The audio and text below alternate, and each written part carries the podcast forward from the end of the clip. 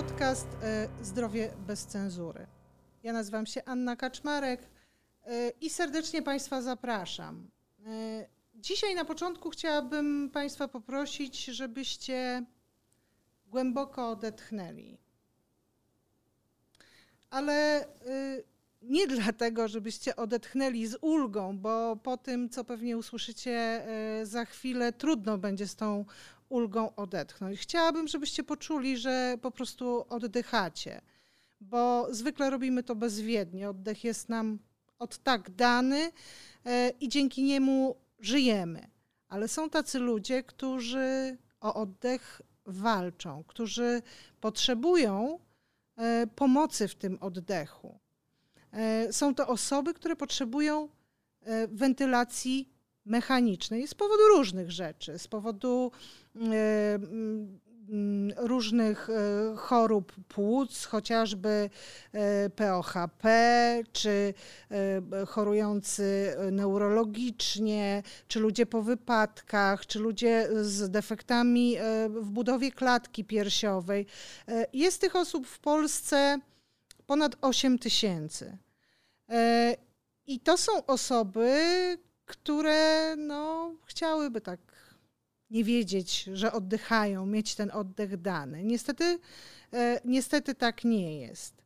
E, dzisiaj moim i Państwa gościem jest pan Ryszard Rusnarczyk, e, prezes Stowarzyszenia Pacjentów na Rzecz Wentylacji Domowej jednym tchem, a zarazem pacjent zmagający się z przewlekłą obturacyjną chorobą płuc oraz astmą oskrzelową od trzech lat jest e, wentylowany e, mechanicznie. I od razu sprostuję, bo widzą Państwo pana Ryszarda i nie jest e, w tej chwili podłączony do żadnej maszyny, tak? To nie jest tak, że te osoby muszą być non-stop do czegoś podłączone. Natomiast jest to im niezbędne. Na przykład co jakiś czas. Tylko cały problem polega na tym, że u nas w Polsce na dostęp do takiego domowego leczenia wentylacją mechaniczną trzeba czasami bardzo długo czekać. I pan Ryszard również czekał. Panie Ryszardzie, jak to było u pana?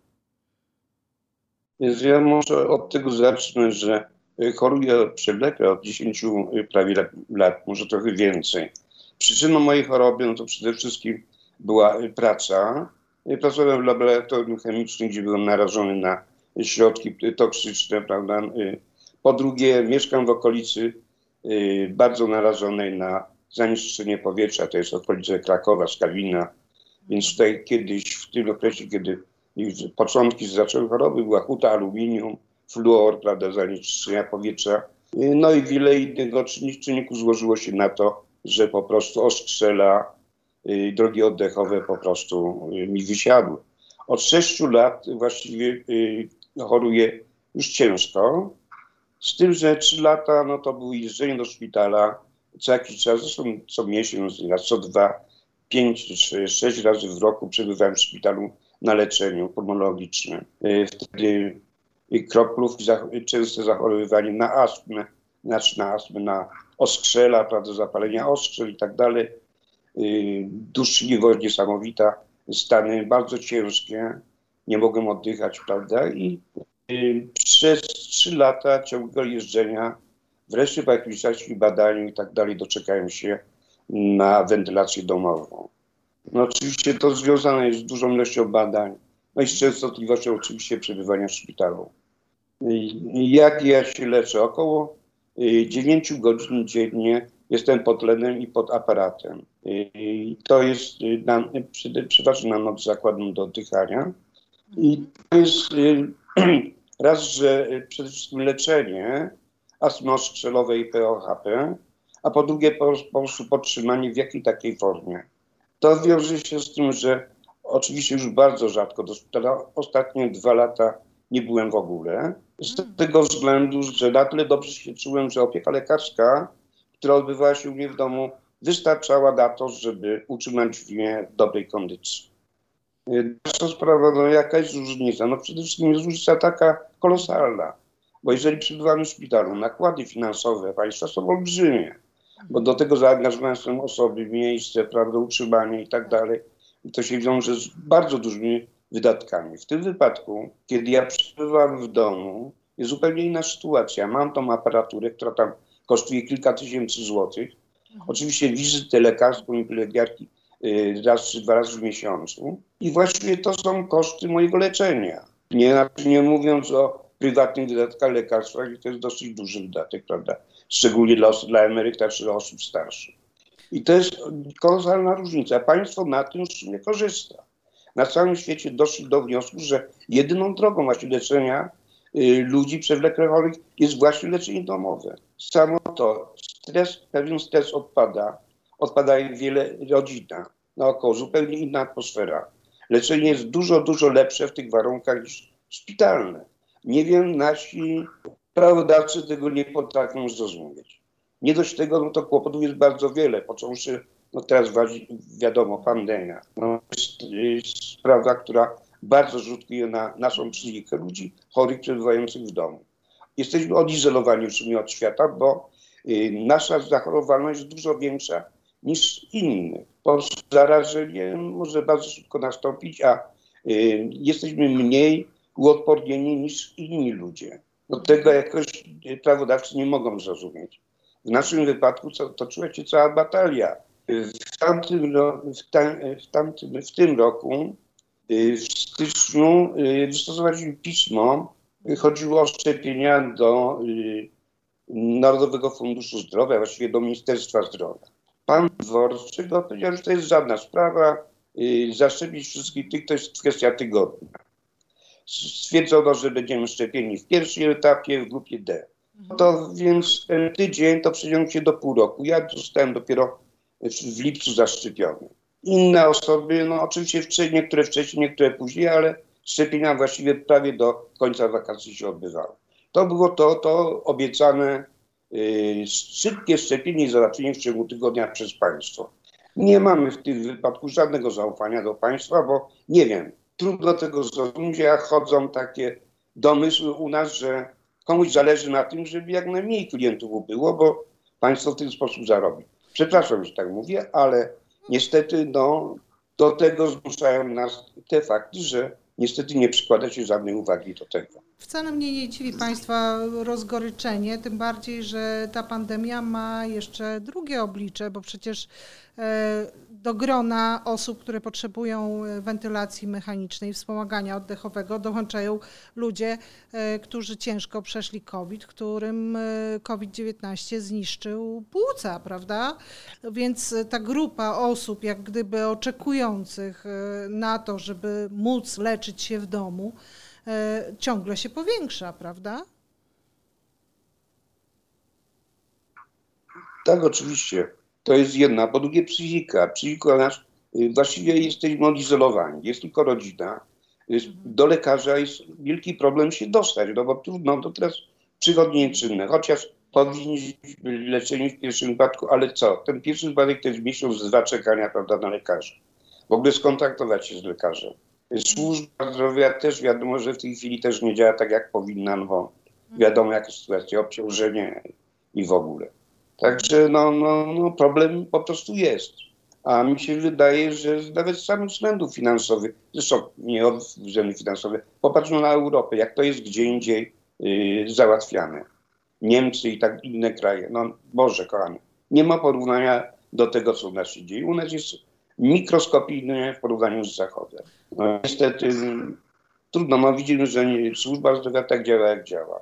No, a to nic nie poradzimy, no ale wreszcie no, pewnie sprawami się trzeba zająć. Nie, no właśnie. Co to za państwo, które nie dba o tych y, najbardziej chorych, prawda, najbardziej upośledzonych. To przecież to świadczy o samym państwie, bo ostatecznie w większości nie jesteśmy my, win, my winni. Jest, y, państwo jest winne, gospodarka. Zatrucie powietrza, spalinami, które dawno już powinny w jakiś sposób być załatwione, nie zostały załatwione. Drugie, tłumaczą się niektórzy urzędnicy tym, że ach, to wina jeszcze komun i tak dalej. Dobrze, jeżeli oni rządzą, to przejęli wszystkie, yy, wszystkie zobowiązania poprzedniego rządu. My płacimy podatki. Co mamy wreszcie skarżyć państwo o to, że przez niego zachorowaliśmy? Bo tak by wyglądało złożyć pozew ogólny, prawda, do odszkodowanie do państwa. Bo przecież większość nas, 80 czy 90%, choruje tylko ze względu na złe powietrze, na złe warunki y, pogody, znaczy no, zanieczyszczeń. Mhm. A proszę mi powiedzieć, no bo skoro y, część osób y, nie może leczyć się w domu, czeka w kolejce, to na pewno, no bo to jest w końcu oddychanie, tak? Na tak. pewno próbuje się ratować i, i no, wydaje jakieś ciężkie pieniądze i robi to prywatnie. Ile taki człowiek musi wydać, żeby poza NFZ-em e, sobie e, ten oddech w domu dodatkowy umożliwić? Jak będzie trudno mi powiedzieć, po prostu nie wnikałem nigdy w te sprawy. Ja raczej prywatnie nie starałem się, znaczy jeżeli to wizyta u lekarza, no, która kosztuje wiadomo ile kilkaset złotych, prawda, wizyta ale jakaś aparatura i tak dalej, no trzeba by było zakupić, powiedzmy, y, aparat do tlenu y, kosztuje w granicach jakichś y, do 7 tysięcy chyba nowy. Aparat do oddychania kosztuje kilkanaście tysięcy. Podłączenie zresztą bez specjalisty tego nie uruchomi, prawda? Musi być ktoś, który jest odpowiedzialny, który zna się na tym, żeby to uruchomić, żeby to działało. Znaczy, szczerze mówiąc, ja nie znam przypadków, gdzie ktoś prywatnie to robił, ale normalnie obliczając prawda, te rzeczy, to może dojść do, to są tysiące, grube tysiące prywatnie. A przede wszystkim jest jedna sprawa tak bezpośrednio, nie ma, nie ma nikt dostępu do tych urządzeń bezpośrednio. To jednak trzeba albo sprowadzić z zagranicy, no trudno mi powiedzieć, czy one na rynku bezpośrednio są do zakupu. Mhm. A wiadomo, jakie aparatury medyczne bardzo drogo kosztują. No się, no jest tlen, można butlak kupić, prawda, to też jest droga sprawa, bo tego dużo się zużywa. Także Państwo, na, na ten temat trzeba było rozmawiać ze specjalistą, którzy dokładnie się orientują. Jak, ale, jak to... ale rozumiem, że jest to trudne dla zrobienia, do zrobienia dla, dla zwykłego yy, i do tego jeszcze chorego człowieka, prawda? No raczej tak. No, wiadomo, że przeważnie chorują ludzie starsi, emeryci, prawda? A wiadomo, że emeryci takich zasobów finansowych nie mają, żeby leczyć się prywatnie. Jedyną mm. drogą w tej chwili na przykład to no jest pogotowie. Zas mm. Robi się po prostu problemy z oddychaniem. No wtedy używamy pogotowie, zabiera, prawda, podleczą w szpitalu jakiś czas, przeważnie do tygodnia czasu i, i pacjent wypuszczany jest do domu. I to takie Także to na jest... chwilę tylko po prostu wtedy. I, i, I co? I znowu mija, mija tydzień i znowu pogotowie tak, i znowu to samo. Oczywiście antybiotyki, bo przeważnie to działa na tej zasadzie, że jest jakaś infekcja, prawda? Infekcja dróg oddechowych, mhm. gdzie leczy się antybiotykiem, który tam zadziała lub nie zadziała. No ale przeważnie tak jest, po jakimś czasie znowu wraca się do szpitala. To jest takie kółko zamknięte, aż powiedzmy do ostatniego etapu, wiadomo, prawda? No, w tym momencie, jeżeli ta aparatura jest w domu, to raz, że y, y, przedłuża życie, bo bądźmy szczerzy, y, sprawy oddechowe to jest zagrożenie życia, o które staramy się, żeby państwo NZ podjął uchwały jednak, że to jest sprawa zagrażająca życiu. O to walczymy, bo wtedy wiadomo, że wszystkie sprawy załatwiają się trochę szybciej, bo, bo ze względu na to, że to jest sprawa bardzo poważna. No tego jakoś rządy nie chce wprowadzić, prawda? O to walczymy, no upominamy się. Kilka petycji było, na razie jest cisza. Zobaczymy, co dalej będzie. No właśnie, y, jest cisza, czyli jak gdyby nie interesują się Państwa losem? No, wie Pani, jak to wygląda. A czy, czym się Państwo w sumie interesuje? Y, inwalidami się interesowali? Nie czy na chwilę się dużo mówiło, dużo obiecywały, jak na czym się to skończyło. Wiadomo na tym, prawda? Mhm. Wszyscy wiemy. Tak samo wszystkie sprawy tego rodzaju, no, my mamy za mało głosów, żeby głosować na y, rząd przyszły, żeby się nami interesowali. Bo popatrzmy tak dookoła. Tam, gdzie jest jakikolwiek interes, to tam się po prostu ustępuje, daje i tak dalej. E, no tak, ale no, nie można w ten sposób robić, że, że zostawia się ludzi e, bez pomocy. E, ja rozumiem, że Państwo apelują o to, żeby po prostu NFZ, Ministerstwo Zdrowia wyasygnowali więcej środków na tą wentylację domową, prawda? No, oczywiście. Tak, przede wszystkim chodzi o tych ludzi, którzy y, teraz to będzie cała armia ludzi po covid prawda? To są drogi oddechowe przede wszystkim. Tych ludzi będzie masa. I na to musi państwo zwrócić uwagę, bo to jest zagrożenie, bo jeżeli niewyleczony człowiek po prostu nie będzie przydatny, on będzie kaleką, on nie będzie już tak sprawny, żeby mógł wykonać pracę, czy jakiś zawód, czy w ogóle nawet żyć normalnie w rodzinie. To jest bardzo ważne, to jest jedna z najważniejszych spraw. Profilaktyka, prawda, leczenie, a nie czekanie już do końca, prawda, gdzie się jest kaleką, gdzie właściwie nie można już nic wykonywać, tylko się żyje. No tak, y, bo przecież y, po covid uszkodzone płuca mają czasami ludzie młodzi, ludzie w tak zwanym wieku produkcyjnym, prawda? Czyli tutaj jest kwestia też tego, żeby oni mogli wrócić do pracy albo chociaż w części wrócić do pracy, prawda? Mają rodziny, które muszą utrzymać. Mm, także wiadomo. Dobrze.